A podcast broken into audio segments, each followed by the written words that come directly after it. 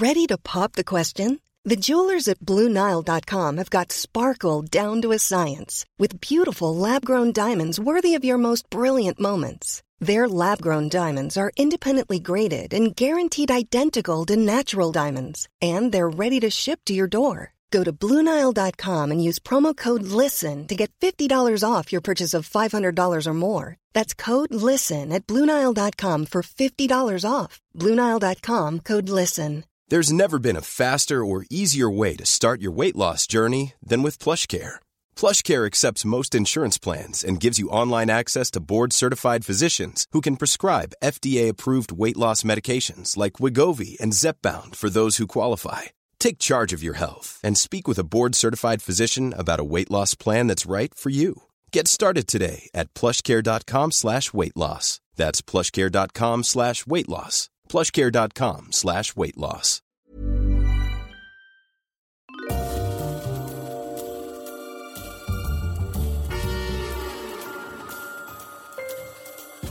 Hello, everyone, and welcome to Histories of the Unexpected, the show where we demonstrate that everything, simply everything in the whole world, has its own history, like pizza, randomness, and prizes.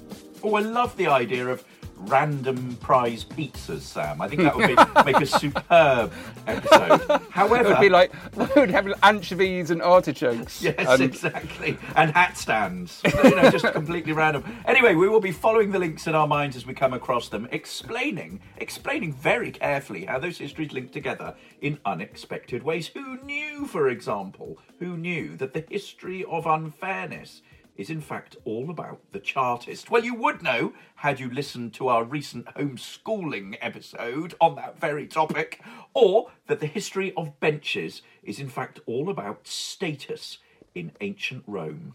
I love doing the Romans ones. They're, they're particularly good fun.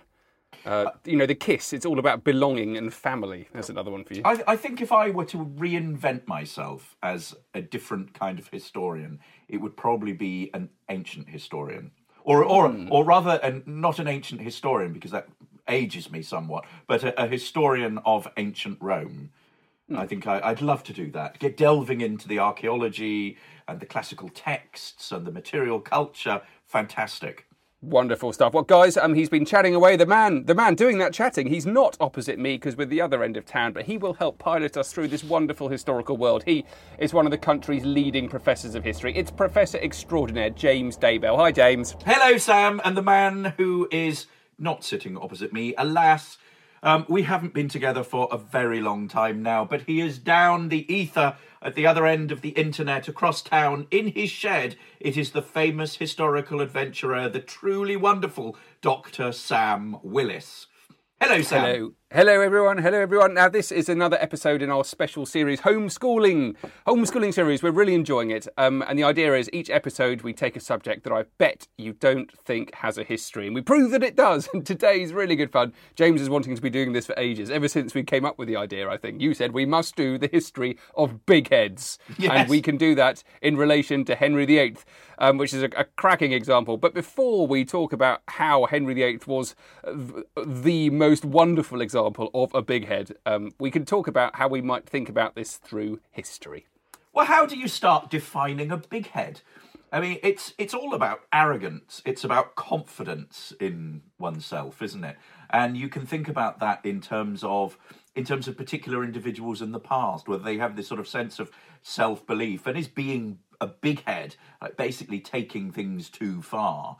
And you're so self important, you're so wrapped up in your own sense of self and entitlement and power that you you know you, you disregard other people you want it your way completely which can get us to thinking about a whole range of different leaders can't it in the past Absolutely. Um, yeah, I was thinking about this, and Napoleon was the one who who who came to mind first. This is a, a soldier from Corsica who uh, manages to plot his way in with great military success and ends up um, moving into the 230 year old royal palace of the Tuileries, which had once been home to five generations of French monarchs. So um, this this little soldier from Corsica, he's he's in the same same bedroom as Henry IV, Louis Thirteenth, the Fourteenth, the Fifteenth, and the Sixteenth. And he doesn't just stop there because in May 1805 he crowns himself King of Italy in the Duomo in Milan. This uh, extraordinary cathedral. It's a wonderful example of big headedness, particularly because the title King of Italy had actually lain dormant since the abdication of the Holy Roman Emperor Charles V in 1556. That's 249 years before Napoleon um, from his modest Corsican roots, decided he was going to make himself king of Italy. And uh, he didn't really stop there at all. Anyway, Napoleon's an absolutely smashing example of big headedness. And if you wanted to um, uh, explore it a bit, just do focus on him crowning himself king of Italy um, in 1805. It's fascinating. Excellent. Or you could look at Louis the Fourteenth, the Sun King, who was he's king, great. He's mad. brilliant, king of France, actually quite young. Um, I think he was about five, five or six when he ascended the throne. Five. Um, he ascended the throne in 1643 and ruled until his death in 1715. He's famous for. Um, inhabiting that wonderful palace Versailles, which was sort of populated full of of, of courtiers and and perfumed up to the rafters. Um, and again is a man who has self belief. You know, he believes uh, in you know the divine right of kings, and I think that's something behind this sort of this this big headedness. So we call it big headedness, which in a way is slightly flippant because it isn't quite sort of getting to grips with the sort of seriousness of some of these these rulers. But I think one of the things that is common to a lot of these rulers is that they are they're at the pinnacle of power. So they're right at the top.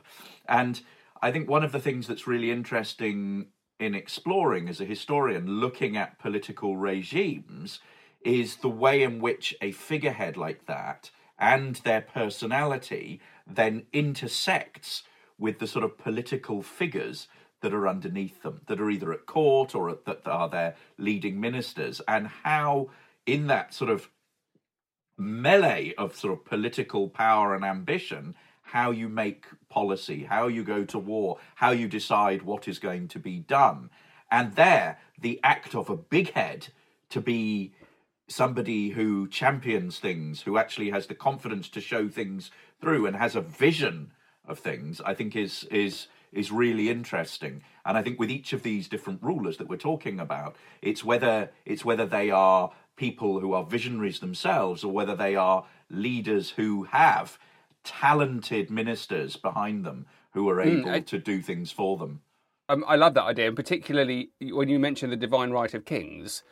Um, so I've got a couple of ideas here. We've, we've, just talked about Napoleon making himself king of Italy. That's really important because it links to the divine right of kings, the belief that he has this um, this, this, right to rule. He has a position anointed by God, essentially, and um, the same with Louis XIV. But there are two cracking examples of people who were deliberately not royal, and of course you've got Cromwell, during the uh, English Civil War. So Charles I has been executed. Cromwell comes into power.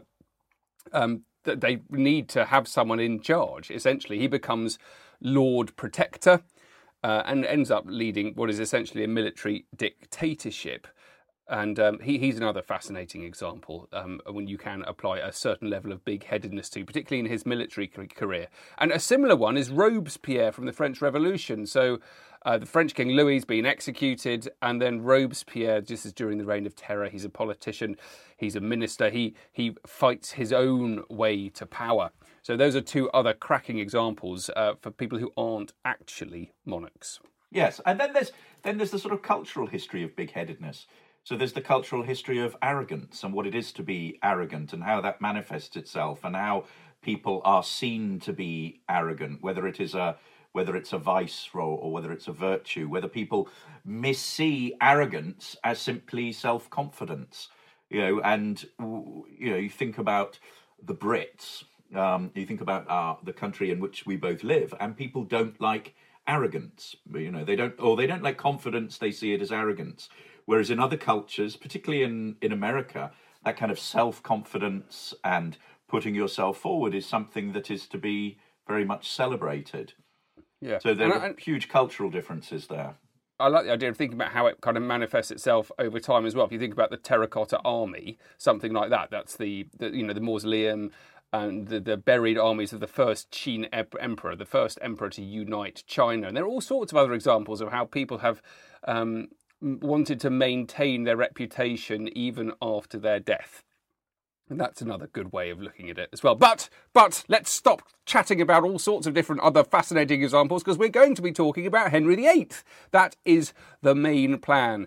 And um, I, I love talking to James about Henry VIII because your favourite phrase for Henry VIII is an egotistical maniac, which I love.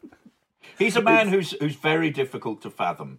And I'll tell you a lot more about that in in a moment. He is. Um, but we're going to start with a report. This describes Henry VIII. It was written in 1509 and it was, uh, it was written by the Venetian ambassador. After dinner, we were taken to the king, who embraced us without ceremony and conversed for a very long while, very familiarly, on various topics, in good Latin and in French, which he speaks very well indeed. And he then dismissed us, and we were brought back here to London. His Majesty is the handsomest potentate I have yet set eyes on, above the usual height, with an extremely fine calf to his leg, his complexion very fair and bright, with auburn hair combed straight and short in the French fashion, his throat being rather long and thick. He was born on the 28th of June 1491, so he will enter his 25th year the month after next. He speaks French, English, and Latin, and a little Italian, plays well on the lute and harpsichord, sings from book at sight, draws the bow with great strength than any man in England, and jousts marvellously.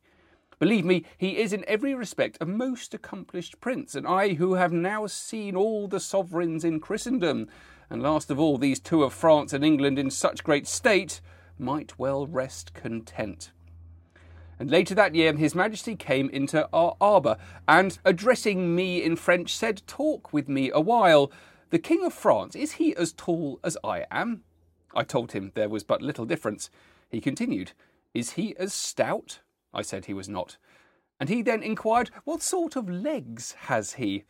I replied, Spare. Whereupon he opened the front of his doublet and placing his hand on his thigh, said, Look here, and I have also a good calf to my leg. He then told me that he was very fond of this King of France, and that for the sake of seeing him, he went over there in person, and that on more than three occasions he was very near him with his army, but that he never would allow himself to be seen, and always retreated, which His Majesty attributed to deference for King Louis, who did not choose an engagement to take place. And he here commenced discussing in detail all the events of that war, and then took his departure. After dinner, His Majesty and many others armed themselves with cap a pie, and he chose us to see him joust, running upwards of thirty courses, in one of which he capsized his opponent, who is the finest jouster in the whole kingdom, horse and all.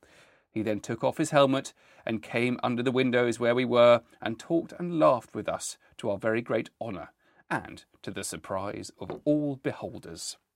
What a wonderful description of Henry. He's like a vision in front of my eyes, James.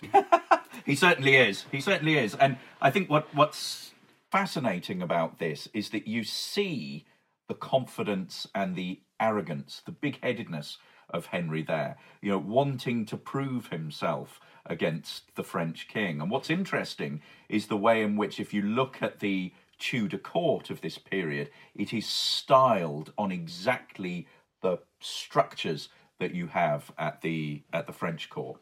Um, so he's borrowing all sorts of traditions uh, from the French, but at the heart of it, you know, there's this sense in which Henry is putting himself forward as the strongest, most elegant king that there is, wanting to prove himself to be the best. And the Venetian ambassador here, I think it's really interesting because what he's doing is he's not only describing Henry, so you have this sort of almost sort of biographical description of him when he's born, all those kinds of things. You've got his education, but also you're getting at this sort of this personal personal side of Henry.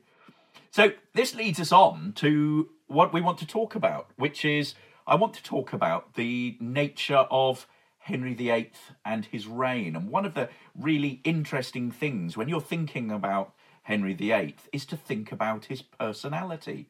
What kind of man do you think Henry VIII was? What motivated him? And as we were saying earlier on, what's very interesting, whenever you're thinking about a political system and you have at the top the monarch, you've then got to think about what the actual political regime was like. So, who controlled policy during this period? And also, you've got to remember one of the remarkable things about the reign of Henry VIII is the savagery of politics during this period. This is the time of the Reformation. 1533, it's the split from Rome. He, Henry VIII, has six wives, two of them who are executed, and Sam's going to tell us more about that later on. But ultimately, this man is an enigma. He's really hard to get at because he's tempestuous in his loves and his desires. He is very, very close to his officials, you know, the men who are his officials in government, people like Cardinal Wolsey, who oversaw the first half of the reign and failed to secure a divorce from the Pope. And this was a man who worked very closely with Henry, yet Henry destroyed him. He was followed by Thomas Cromwell, who masterminded what was happening throughout the 1530s, worked very closely with Henry VIII, but yet in 1540 was destroyed. And how do we explain that savagery of politics? Now, there are various views about the nature of Henry VIII's personality. Now, on the one hand, you could see him as a as an egotistical maniac, as, as Sam was talking about earlier on. You could see him as a sort of psycho killer king who basically destroys those who are very close to him. And that's something that you can't forget. Just look at all the people who he has executed. You know, Thomas More, his chancellor, um, Wolsey dies in prison, you know, before he's he's executed. Cromwell is executed on trumped up charges. Um, Anne Boleyn, who he is obsessed with, you know, what is infatuated with, you know, three years after their marriage, she's executed. Um, so we have that sort of psycho killer view. And then there's the idea that actually Henry is a weak ruler. So Henry is actually manipulated by factions. In other words, these are groupings of individuals who come together about certain issues that can be about ideology or about policy, and they vie with each other for Henry's attention. And rather than Henry being the strong psycho killer king, he's in fact a weak king who is dominated by these people. So there are two different different uh, views of him. I think in reality, reality is probably it's something in the middle. Henry is somebody who is you know, who who whose temperament is to be arrogant. Um, he he has infatuations. He's hot tempered, um, but at the same time, he is able to he's able to lead and he's able to take advice from people. I don't see him as somebody who is manipulated. And in reality, it's actually very difficult to know what went on, you know, day to day, because this is a very face to face society. And the kinds of documents that you might use to study, say, for example, Hitler's Germany, where you're able to get at the decision making and the interpersonal relationships, and you've got lots of ego or autobiographical documents, simply don't survive for this. So you need to think when you're thinking about Henry VIII, what kind of man he was, what motivated him, and what was the nature of his personality. Um, so I think that um, I think in terms of how we look at this, it's interesting to think about the different government ministers that he had. Now, if we start with Thomas Wolsey, Thomas Wolsey is one of the men who is dominant throughout the first half of Henry VIII's reign. Um, he's born in 1475, lives to 1530. He's a very, very powerful man.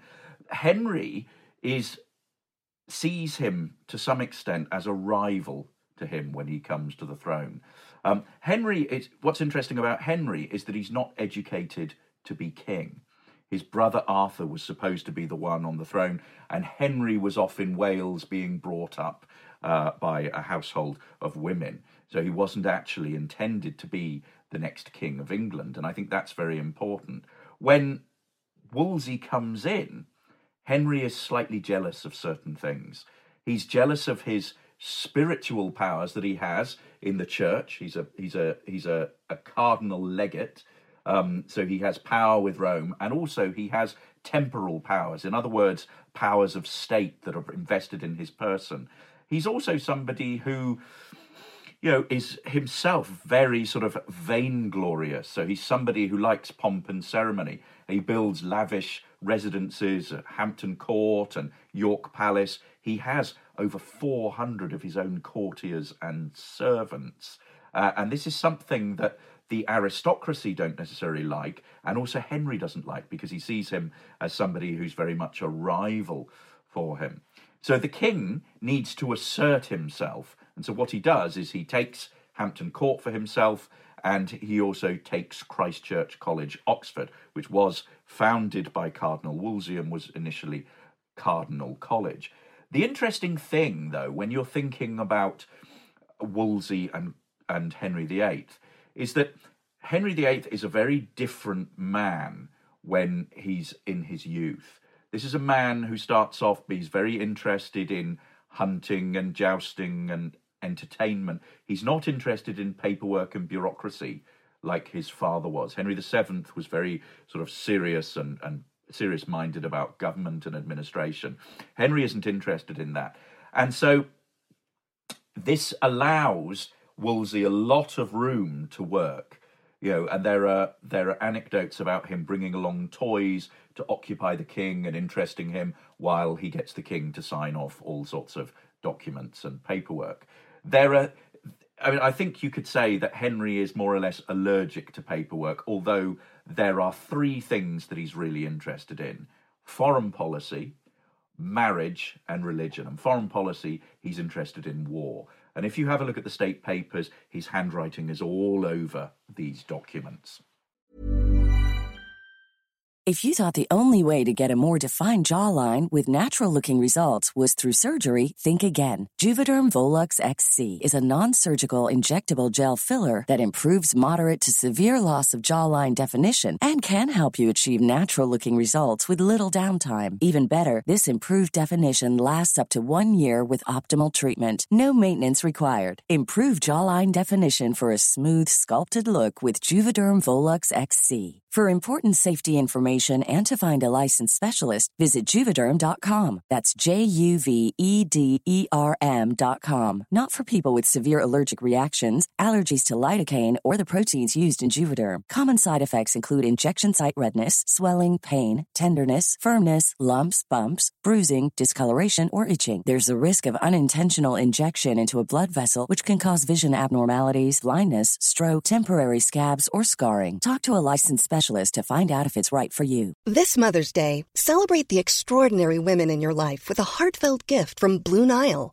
Whether it's for your mom, a mother figure, or yourself as a mom, find that perfect piece to express your love and appreciation. Explore Blue Nile's exquisite pearls and mesmerizing gemstones that she's sure to love. Enjoy fast shipping options like guaranteed free shipping and returns. Make this Mother's Day unforgettable with a piece from Blue Nile. Right now, get up to 50% off at BlueNile.com. That's BlueNile.com. Ryan Reynolds here from Mint Mobile. With the price of just about everything going up during inflation, we thought we'd bring our prices down. So to help us, we brought in a reverse auctioneer, which is apparently a thing. Mint Mobile unlimited premium wireless. Have to get 30, 30, bit to get 30, bit to get 20, 20, 20, bit to get 20, 20, bit to get 15, 15, 15, 15 just 15 bucks a month. So, Give it a try at mintmobile.com slash switch. $45 upfront for three months plus taxes and fees. Promo rate for new customers for limited time. Unlimited more than 40 gigabytes per month. Slows. Full terms at mintmobile.com. He sees himself very much uh, wanting to go to war in a in a very personal way. Marriage and divorce for him, divorcing Catherine of Aragon because she didn't give him a son, is is is incredibly important. However, what he does is he decides what he wants to do and then he allows Wolsey to do it. So Wolsey, you know, sets himself up with a war with France. He goes off and tries to negotiate a divorce with the Pope for Henry VIII. And then what brings him down is actually his inability to do that. Now, it's very different when you think about Thomas Cromwell. Now, Thomas Cromwell comes into power in the 1530s after the fall of Anne Boleyn, and or just before the fall of Anne Boleyn. And this is a man who has, you know, who's grown up in the Boleyn household and then is a turncoat and basically turns against Anne Boleyn and is part of the people who bring her down. And this is somebody who doesn't have the grandeur of Wolsey and doesn't have the sort of I think he has the self belief, but he doesn't have the grandeur and able to operate with Henry VIII as almost an equal. In other words, he's very much he's not a sort of friend with Henry VIII, but he's very much a servant. And I think one of the things that he does is he changes the bureaucratic nature of the Tudor state. And I think you can see him doing this throughout the 1530s. And he introduces all sorts of reforms. The Court of Wards, for example, is brought in to oversee the crown's feudal income. Wardship is basically those children who are their father holds land from the crown by knight service, um, which we looked at when we looked at feudalism. Um, when they die, when the father died, the child became, when they were under the age of 21 for boys, 14 for girls, they became the property of the crown and could be sold off. Cromwell, you know, enables the crown to extract a lot more money out of that. Um, and he does all sorts of things like that. He's also responsible for the dissolution of the monasteries. And this is one of the really interesting case studies about thinking about how he and Henry VIII work. They both share this idea that they want to dispense with the with the monasteries. They want to dissolve them. For Henry, it's very much practicality.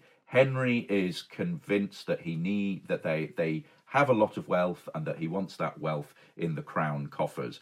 Whereas for Thomas Cromwell, who's an evangelical. In other words, he's a really serious minded reformist. He sees the monasteries as innately corrupt and part of the Catholic Church and their corruption and wants to remove them from that. The two of them are on the same page in terms of what aims they want the dissolution of the monasteries, but they come at it from completely different ends of the spectrum.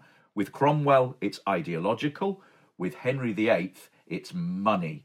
And what Cromwell does, he's a master fixer. What Cromwell does is he puts in place a bureaucratic system that dismantles the, the monasteries. And first of all, he sets up a propaganda campaign to demonize the monasteries, to show the corruption, to show the fact that, that monks aren't chaste, that they have mistresses and all sorts of other things. And then he sets in train a bureaucratic system to systematically go to these places, to suppress them, and to take out all of their wealth. And so you've got two very different, sort of very different um, chief ministers there. And I think what's interesting when you're studying Henry VIII is to think in each of these cases how policy is made. And I think we can see it in both cases to a certain extent that Henry is a an arrogant, confident man who wants certain things done and leads, and then he has two able ministers who do for him what he wants. And in both cases, these men fall from power. Now, part of that is also to be explained by the various court factions that are jockeying for power at the time. But it is worth thinking what is it that makes this such a savage period of Tudor politics? And it is, it's explained by two things. One is it's explained by the religious differences. And there are big ideological differences between those who are you know, reformists, so they want change in the church, and those who are more conservative or more Catholic in their outlook. And that becomes something that brings people down and can be used against people. The other thing is, there's also a lot of wealth at stake. As soon as you dissolve the monasteries, everyone wants a piece of that kind of wealth. So there's a lot of infighting around it and a lot of sort of, you know, backbiting and viciousness. And I think we can also see that sort of factionalism and that viciousness played out through Henry's six wives, which I think Sam is going to talk about now. I absolutely am, yes. Um, and I think what you need to understand with the six wives, just quickly, it's Catherine of Aragon, Anne Boleyn, Jane Seymour, Anne of Cleves, Catherine Howard, and Catherine Parr is the variety of them. There's no one way of explaining what happened that you can use for all of the wives. So it's all it's all very different. First up, we have Catherine of Aragon. She's a Spanish princess. She's initially married to Henry VIII's um, elder brother Arthur, who's um, also the, the son of Henry VII. And the marriage ends there because there's a divorce which is granted, um, primarily because she's not able to provide Henry with the male heir that he wants. And Henry's also become attracted to Anne Boleyn, who is a lady in waiting. Uh, and so Henry moves on to wife number two, who is Anne Boleyn. She is uh, beheaded. She dies in 1536, and they've been married for um, just three years. And she was probably beheaded for not producing a son and heir to the throne, but historians have also argued that uh, one of the most likely reasons was her affairs that she had. And she also considered herself more important, perhaps, than she actually was. And that irritated a lot of um, those who were working around Henry. She was succeeded by Jane Seymour. She was the mother of Henry's son, Edward, who becomes the future King Edward VI when Henry dies. Um, poor old Jane dies just 12 days after giving birth to Edward, and Henry seems to have been genuinely fond of her, and he mourned her death. She was replaced by wife number four, Anne of Cleves, who was a German princess. She was chosen for Henry by Thomas Cromwell from a painting by an artist called Holbein, but Henry has said um, that she looked like a horse when he actually met her. So there's um, a, a, significant belief that she did not look like um, the woman who is in the painting. Uh, Catherine Howard was wife number five. Henry married her as a result of an ambitious move by uh, the Catholic Duke of Norfolk, and her marriage ended when the Protestant enemies of the Howards accused Catherine of adultery. So she is beheaded like unfortunate wife number two, who was Anne Boleyn. So the two who were beheaded is Catherine Howard, number five, and Anne, number two. And the last one was Catherine Parr.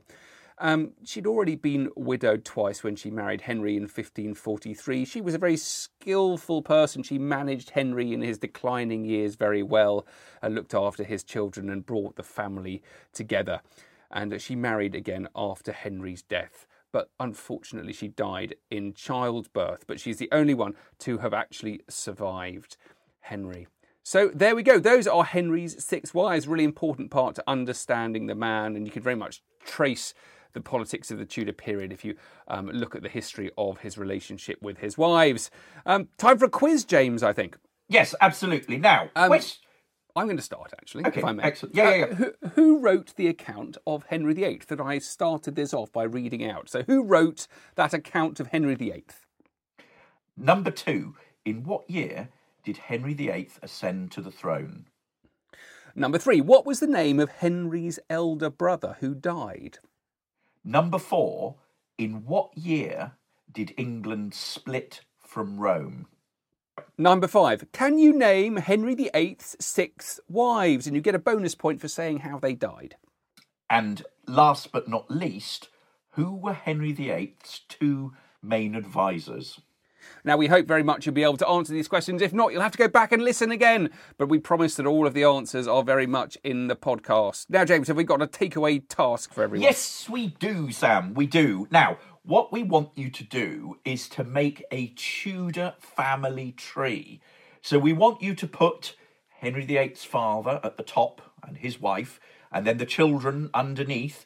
And then we want you to follow out from Henry VIII and map out his six wives and then each of the children who become monarchs of England. So that's Edward VI, Mary First, and um, Elizabeth First. And if you're if you're if you're really daring, also try and get Lady Jane Grey in there somehow, who's sort of related in some way. But this is a fascinating way to understand the Tudor dynasty. Family trees like this are really good for looking at all the links because behind no behind thinking about how politics works, these real life relationships are really telling to know who knows who, who's sleeping with who, who's married to who, all of that kind of thing is super important. Absolutely is. These are real people living real lives. Never forget that. Hope you enjoyed today and do please check out historiesoftheunexpected.com. Find us on social media and get in touch with all of your ideas. We want to hear from every single one of you. Thanks very much indeed, guys, for listening. We'll be back soon. Bye. Bye, guys.